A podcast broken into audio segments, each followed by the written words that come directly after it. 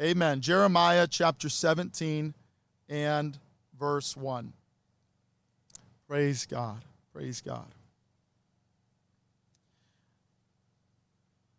Jeremiah chapter 17, verse 1. It says, The sin of Judah is written with a pen of iron and with the point of a diamond. It is graven upon the table of their heart and upon the horns of your altars. Uh, for context, we, we could read verses 2, 3, and 4, but for sake of time, let's jump ahead to verse 5.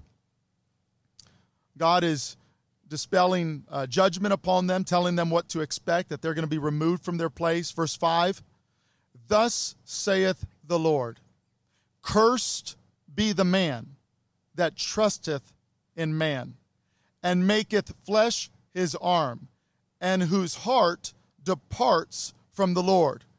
For he shall be like the heath in the desert, and shall not see when good comes, but shall inhabit the parched places in the wilderness, in a salt land and not inhabited.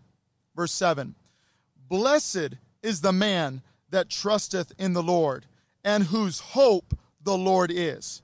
For he shall be as a tree planted by the waters, and that spreads out her roots by the river, and shall not see when the heat comes, but her leaf shall be green, and shall not be careful in the year of drought, neither shall cease from yielding fruit.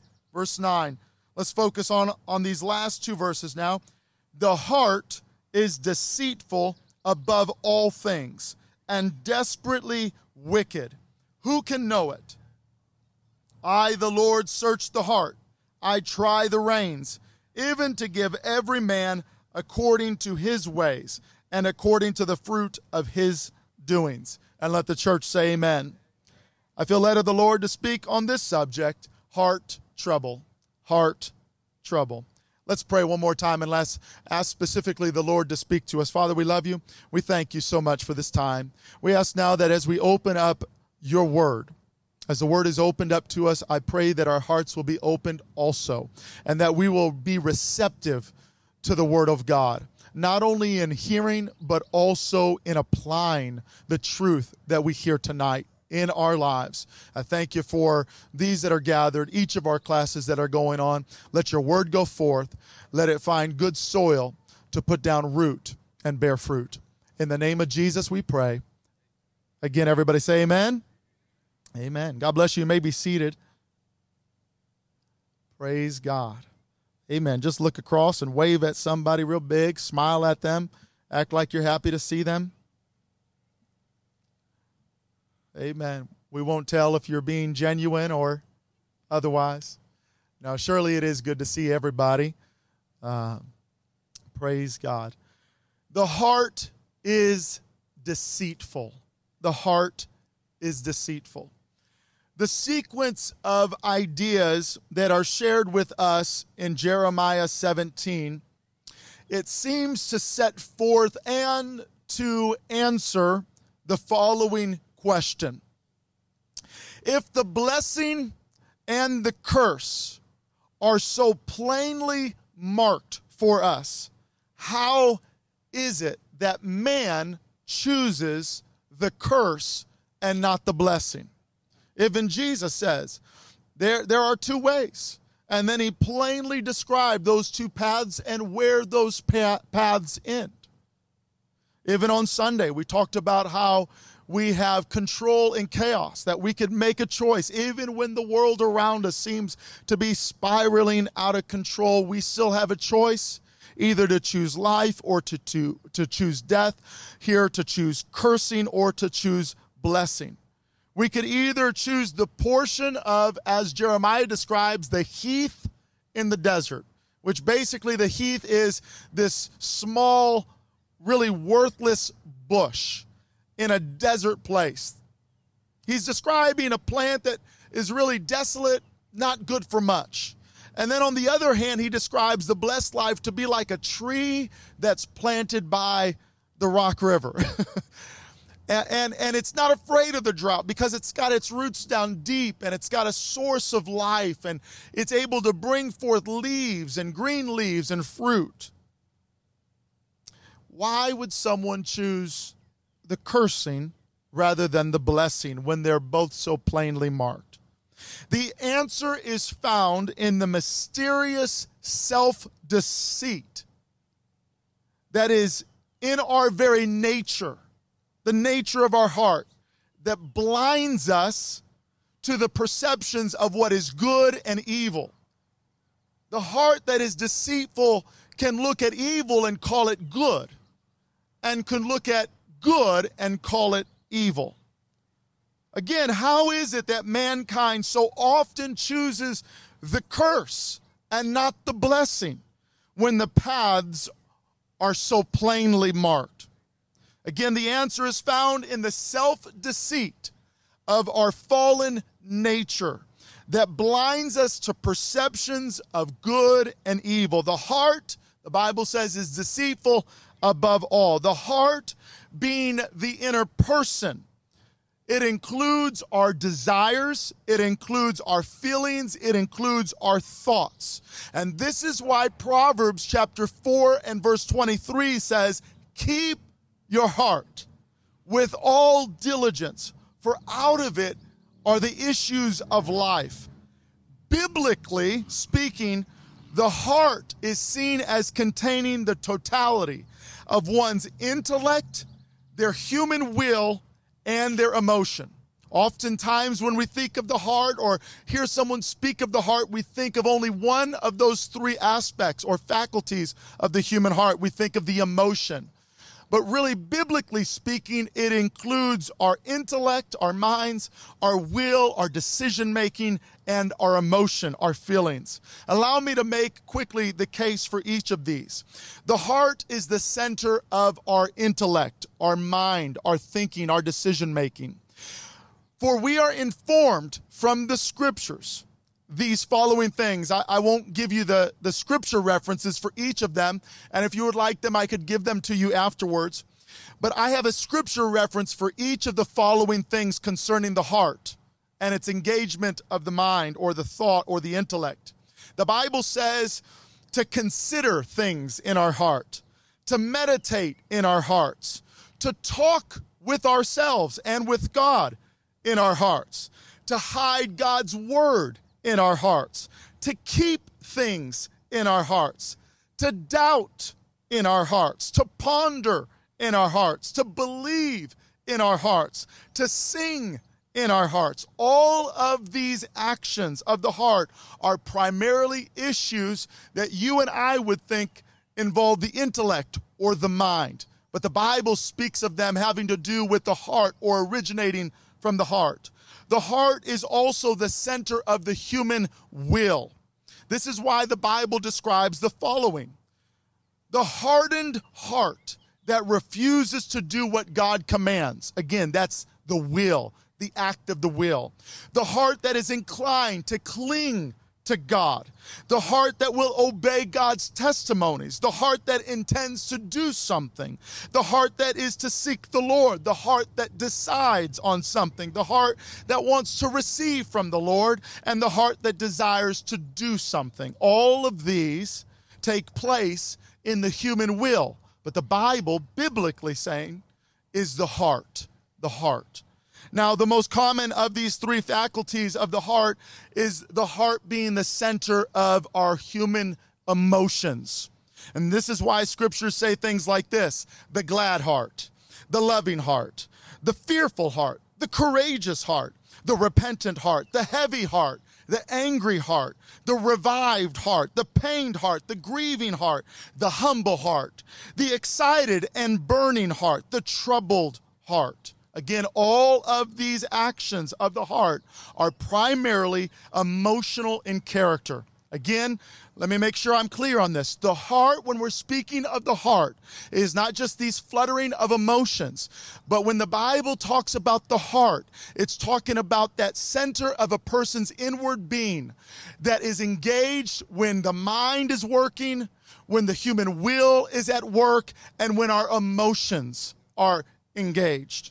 The problem of the heart or our heart trouble is when the heart is apart from God. When the heart is separated, the human heart is separated from God, we have heart trouble. All of us at one point in our lives have experienced heart trouble. I'm not talking about the kind of heart trouble that can be solved with a pacemaker or defibrillator. I'm talking about the inward man. That part of you that makes decisions, that part of you that, that thinks, that reasons, that part of you that has emotion. You see, the decision that was made by Adam and Eve to follow temptation. From that point, it drastically, drastically affected the human heart. He's not saying that this is the result of a choice, but it's saying it's the state of the heart. Hear me now. It's you, you, don't look at someone that has wickedness in their lives that's being judged by God, that's going to receive judgment by God, and saying that person has a wicked heart. But indeed, the fact of the matter is, is we were all born with a wicked heart. We were all born with a heart that was desperately wicked and that was deceitful above all things. Jesus confirmed Jeremiah's diagnosis of our heart trouble when he said that it is not the failure to follow ceremonial laws, but rather when wicked desires are lodged in one's heart. He said, if you have evil thoughts, you have adultery, you have fornication, murder, theft, even covetousness or being greedy or wanting another man's goods or wickedness or deceit, lasciviousness, an evil eye, blasphemy, even pride and foolishness, all of those come forth from the heart. All of you, all of us, we were born with the capacity to murder, to lie, to steal to covet, to have pride, to blaspheme. Furthermore, Jesus taught about the seriousness of sin in the heart. When he said, "Listen, you've been you've been um, careful not to murder someone, carry out the act of murder, but I want to convey to you that your heart, when it has anger in it against your brother and you're not willing to forgive your fellow man, it's as though you've already committed the act in my eyes.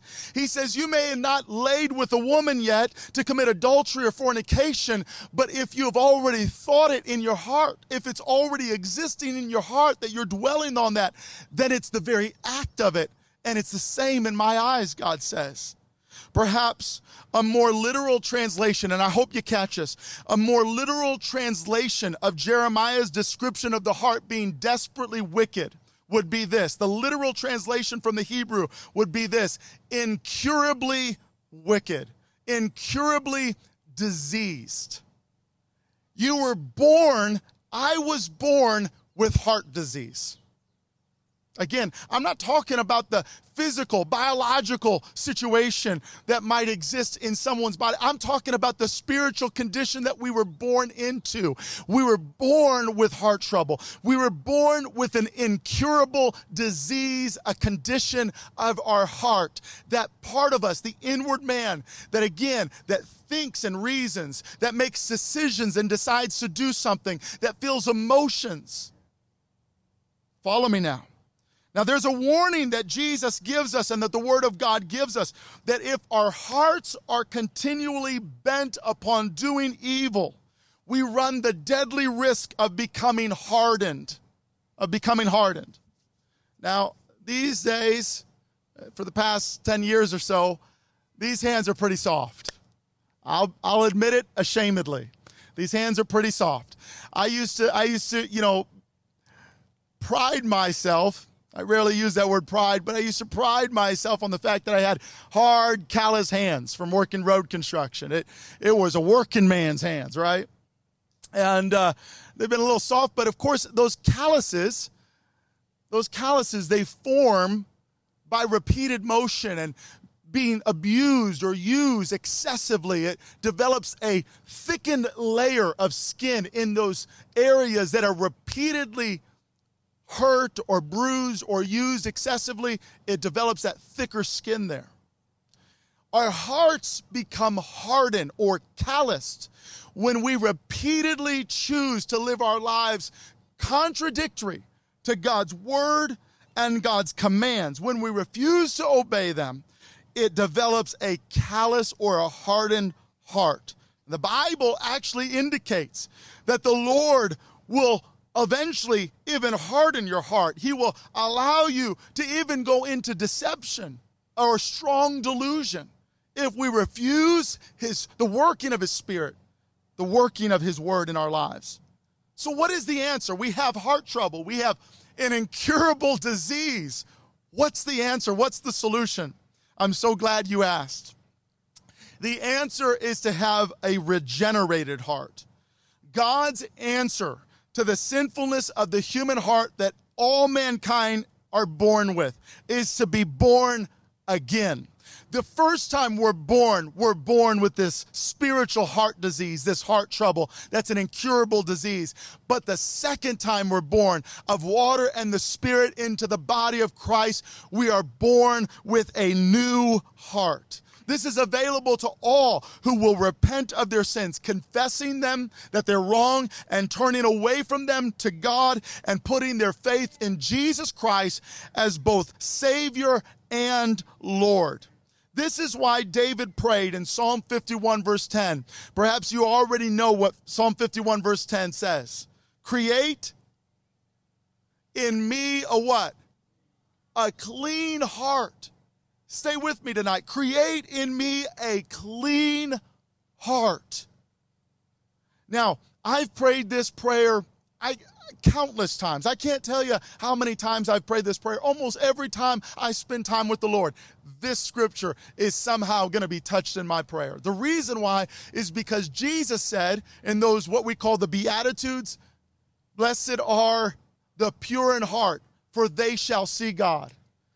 And that is what I want probably more than anything in my life these days is I want to see God. Now, yes, in a sense, I want to see God one day in heaven. I want to be eternally united with Him in heaven. But even more than that, I want to see God now. What I ask him is, Lord, I want a pure heart because I want to see you in my marriage. I want to see you in my parenting, in my pastoring throughout my day. I want to see you in my interaction with other people. I want to see God. And the way to ensure that is to have a pure heart. And so if I want to see God, I need a pure heart. So I pray the prayer that David prayed in Psalm 51, verse 10, after he committed sin by having an illegitimate child with Bathsheba and having her husband killed. And David prayed and said, Have mercy upon me according to your loving kindness. According to the multitude of your tender mercies, blot out my transgress- transgressions. I acknowledge my sin. It's ever before me. I don't hide it from you. Everywhere I turn, I know it's there. And so, what he prays in verse 10 is, Create in me a clean heart. Now, get this. What I've always seen this scripture through or considered this scripture as is, Lord, create in me a clean heart. My heart has become dirty. So please clean it. Renew it, Lord God. Make it right again. But when I study the verse of scripture further, and in the context of this Bible study tonight, I realize that what David was asking is not for restoration of what was there before and not is any longer. No, what David was praying, the words are, are, are, are, literally saying, God, transform my heart because the heart that I was born with is evil. It's bent towards wickedness. It's inclined to sin. It's inclined to trespass your law. It's inclined to give itself to all sorts of wickedness. But Lord, instead of making my heart better than what it is, give me a clean heart. My heart wasn't clean to begin with, so you can't restore what, what it was before, but rather give me a new heart. That is why God spoke through the prophet in Ezekiel 11 19, and he said, I will give them one heart. I will put a new spirit within you. Not something that you had before, not making what you had better, not giving you a new paint job. I'm going to give you a brand new engine. He said, I'm going to give you a heart. I'm going to give you a new spirit. He said, I'll take away the stony heart out of your flesh. Listen, I was talking about the hardening of the heart, and some of you, I could feel myself walking on your toes. I, I could feel you kind of cringing and, and kind of backing into a corner and cowering in this cloak of shame and saying he's all over me and I might as well give up now because I can't do anything better. But listen, God wants to take away the callous, hardened, stony heart, according to Ezekiel 11 19. And he says, I want to give you a new heart that is soft. The Living Bible puts it this way I will give you one heart and a new spirit. I will take you, I will take from you your hearts of stone and will give you tender hearts of love of God. Your fleshly human nature, your heart, that part of you, that inward part of you, it didn't know to look for God. It didn't know to repent. Oh, it didn't know to seek Him. It didn't know to get right. It didn't know what right even looked like.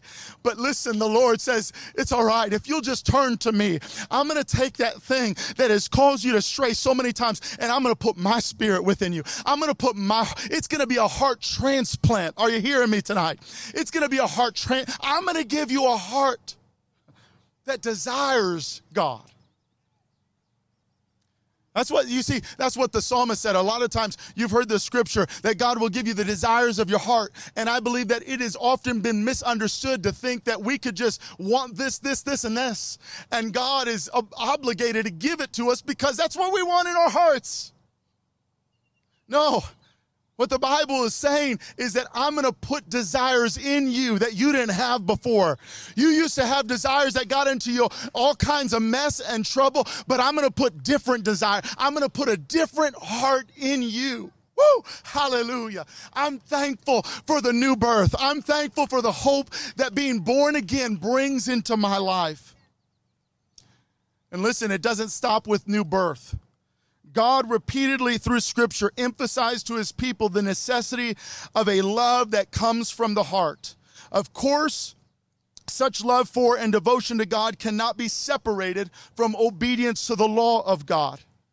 Just because I'm talking about our hearts get, you know, getting a new heart and all this stuff doesn't give us an excuse or a license uh, to get out of jail and say, you know what, I could just still live however I want to because God gave me a new heart. No, no, no, no, no. It's time to put that new heart to work. I, it, as bizarre as it may sound, I, I've actually been with a couple people that have had heart transplants. But listen, the, the, the, the Dane, they're not out of the woods when they get the new heart. They got to make sure that the body receives the heart. They got to make sure that the new heart agrees with their body. Sister Ashley, am, do, am, I talking right? She's had family members that have had heart transplants. And I'll never forget walking into Maria's room. She has since passed, but walking into Maria's room, Maria Harris, and, and this was after her surgery, after her heart transplant. And she said, Pastor, I got to tell you something. When I woke up from the heart transplant, I, I felt almost this pain in my chest. And I pressed the nurse call button and I brought in the nurse and the doctors and I explained what I was feeling inside my chest. And they said, Maria, that is a healthy heart that you feel. Nothing's wrong. Your heart, the healthy heartbeat that you're feeling is, a, is something you've never felt before. Oh, Listen, there is something to be said about this heart transplant where it, it makes me feel like I've never felt before, want what I've never want before, start walking in a direction and in a way that I've never walked in before. You've got to put that heart to work. What a tragedy it would be to have this awesome heart transplant and then only to do things that destroy this heart that you got. Would, wouldn't it, listen, someone died. Someone is not alive. You don't just keep living without a heart. Someone is not alive when another person receives that heart in a heart transplant. Someone died. And what an injustice it would be to take that heart transplant that cost someone their life and then to do things to your body that cause the corrupting and the diseasing of that new heart. We've got to care for the heart. We've got to make sure that heart keeps beating and is cared for and is healthy. Jesus gave us his heart. It cost him his life, but he gave us his heart. And how dare I take that new heart and abuse it with things that I know, according to his word, are going to destroy it? That's why the Bible says it's time we walk not after the flesh, but after the spirit. Because when we walk after the spirit, it's this new It's like having this exercise regiment now incorporated in your life. It's having this new diet of the Word of God. You have this new diet, you have this new exercise reg- regiment. You're walking by faith and not by sight anymore. Walking by sight was basically unhealthy lifestyle. Walking by faith is a new heart healthy lifestyle that says, listen, I've got a new lease on life. I've got a new heart and I want to take care of it. And I want to make sure I'm walking by faith and I'm walking after the Spirit. Someone say amen. Why don't you lift your hands? I feel the Holy Ghost here right now. Lift your hands and just ask the Lord, Lord, I ask you to forgive me for, Lord, doing things in my life that have damaged the heart that I have been given f- through my spiritual new birth. And help us, oh Lord, to take care of that heart. To, Lord, make sure that heart is healthy in Jesus' name. We love you, Lord. Come on, thank Him for the new birth. Thank Him for His Spirit. Thank Him for His blood. We love you, Jesus. We praise you, Lord. You see, when we have a new heart, there's spiritual activities that we could engage in. I gave you a list of all those things that, you know, is our heart through our will, our heart through our intellect, our heart through our emotions. But here's some spiritual activities you should, you should start engaging in with your heart. Praise God from the heart. According to Psalm 9 1. Psalm 19, verse 14, meditate on God's word continually in your heart. Psalm 84, verse 2, cry out to God from the heart. Psalm 119, 2 and 10, seek God with all your heart. Psalm 119 and verse 11 and Deuteronomy 6, 6, hide God word, God's word in your heart. Trust in the Lord with all your heart, according to Proverbs 3, 5. Romans 5, 5, experience the love of God that is poured out in our hearts. And Ephesians 5, 19, sing to God from the heart. Someone say amen. Amen. Amen. I feel the presence of the Lord. I feel the presence of the Lord. Listen, our hearts. One of the main things that, you know, we think of our hearts is our feelings, our emotions. And I want you to understand that emotions are not bad. Okay? They're not wrong. God created us in his image and he made us as emotional beings. You might even say vulnerable through our emotions. How many's ever been hurt through your emotions? How many's ever felt pain through your emotions? Sure have. Sure have. But God created us in his image. And it doesn't take long to realize in scripture that God experiences emotions and feelings. He was pleased with Abel's sacrifice. He was disgusted at Noah's generation. And the list could go on. I want you to understand as I close that there is value and there is purpose in your emotions. There's value and purpose in your emotions. The following are excerpts from crossway.org. I just swallowed a bug. Praise God. There you go. Crossway.org entitled the article, Why Your Emotions Are a Good Thing. Now, this is authored by a couple ladies uh, a mother and daughter, so it's a little on the feminine side, but bear with me, gentlemen. To appreciate the gifts of emotions, imagine what life would be like if you could not feel. Imagine hanging out with friends, yet feeling no pleasure in their company. Imagine a gentleman takes a knee and asks you to marry him, but you experience no butterflies. Men do not imagine that. Or what about holding your crying newborn to your chest with no elation or if you heard the diagnosis, all clear, no cancer, with no flood of relief. Without emotions, you would find no comfort in those things that you, quote unquote, enjoy. Emotions, they add pleasure, comfort, richness to events and relationships. Even difficult emotions, which we've all experienced, reflect reality and can move us to a better place. Listen carefully. This is very important. Feelings mirror the pain and suffering in our lives. Imagine losing a close friend or a beloved family member and feeling no grief or loss. What if you're hurt? What if you hurt someone you love but felt no remorse or shame? Imagine getting fired or failing a test and feeling no disappointment. Now, it might sound nice on the surface to do without these painful feelings, but none of us can deny that emotions give meaning and depth to our lives. Often, emotions we most wish we could avoid propel us to a new and better direction. Without emotions, life would be colorless canvas, boring and bland. we need to realize that emotions should play to our benefit, our advantage. And too often, you can see in the world, folks, that emotions unbridled can lead to all sorts of chaos, all sorts of pro- problems. But listen, the same way that the world allows their heart to be affected in a negative way, an unregenerated heart, you have a born again heart. And you could have emotions that propel you and move you in the right direction and for the right things. Let us allow our emotions to lead us in the right direction. I ask God daily to help me put on the breastplate of righteousness because I want to do the right thing no matter how my heart may feel. Somebody say amen. Amen. Let's pray one more time and just ask the Lord to help us. Amen. Insert this message into application. Let's pray. Father, we love you.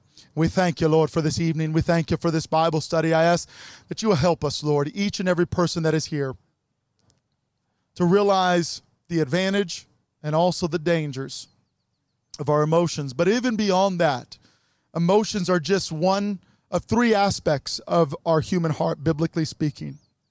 And I pray that we will realize that our heart we were born with is filled with an incurable disease, incurable according to man's abilities and resources. That's why the Bible says that if we lean on the arm or strength of man, that we will fall. Lord, we understand that the heart that we were born full is desperate, born with was desperately wicked. It's deceitful. It will deceive us into believing things that are not true, that good is evil and evil is good.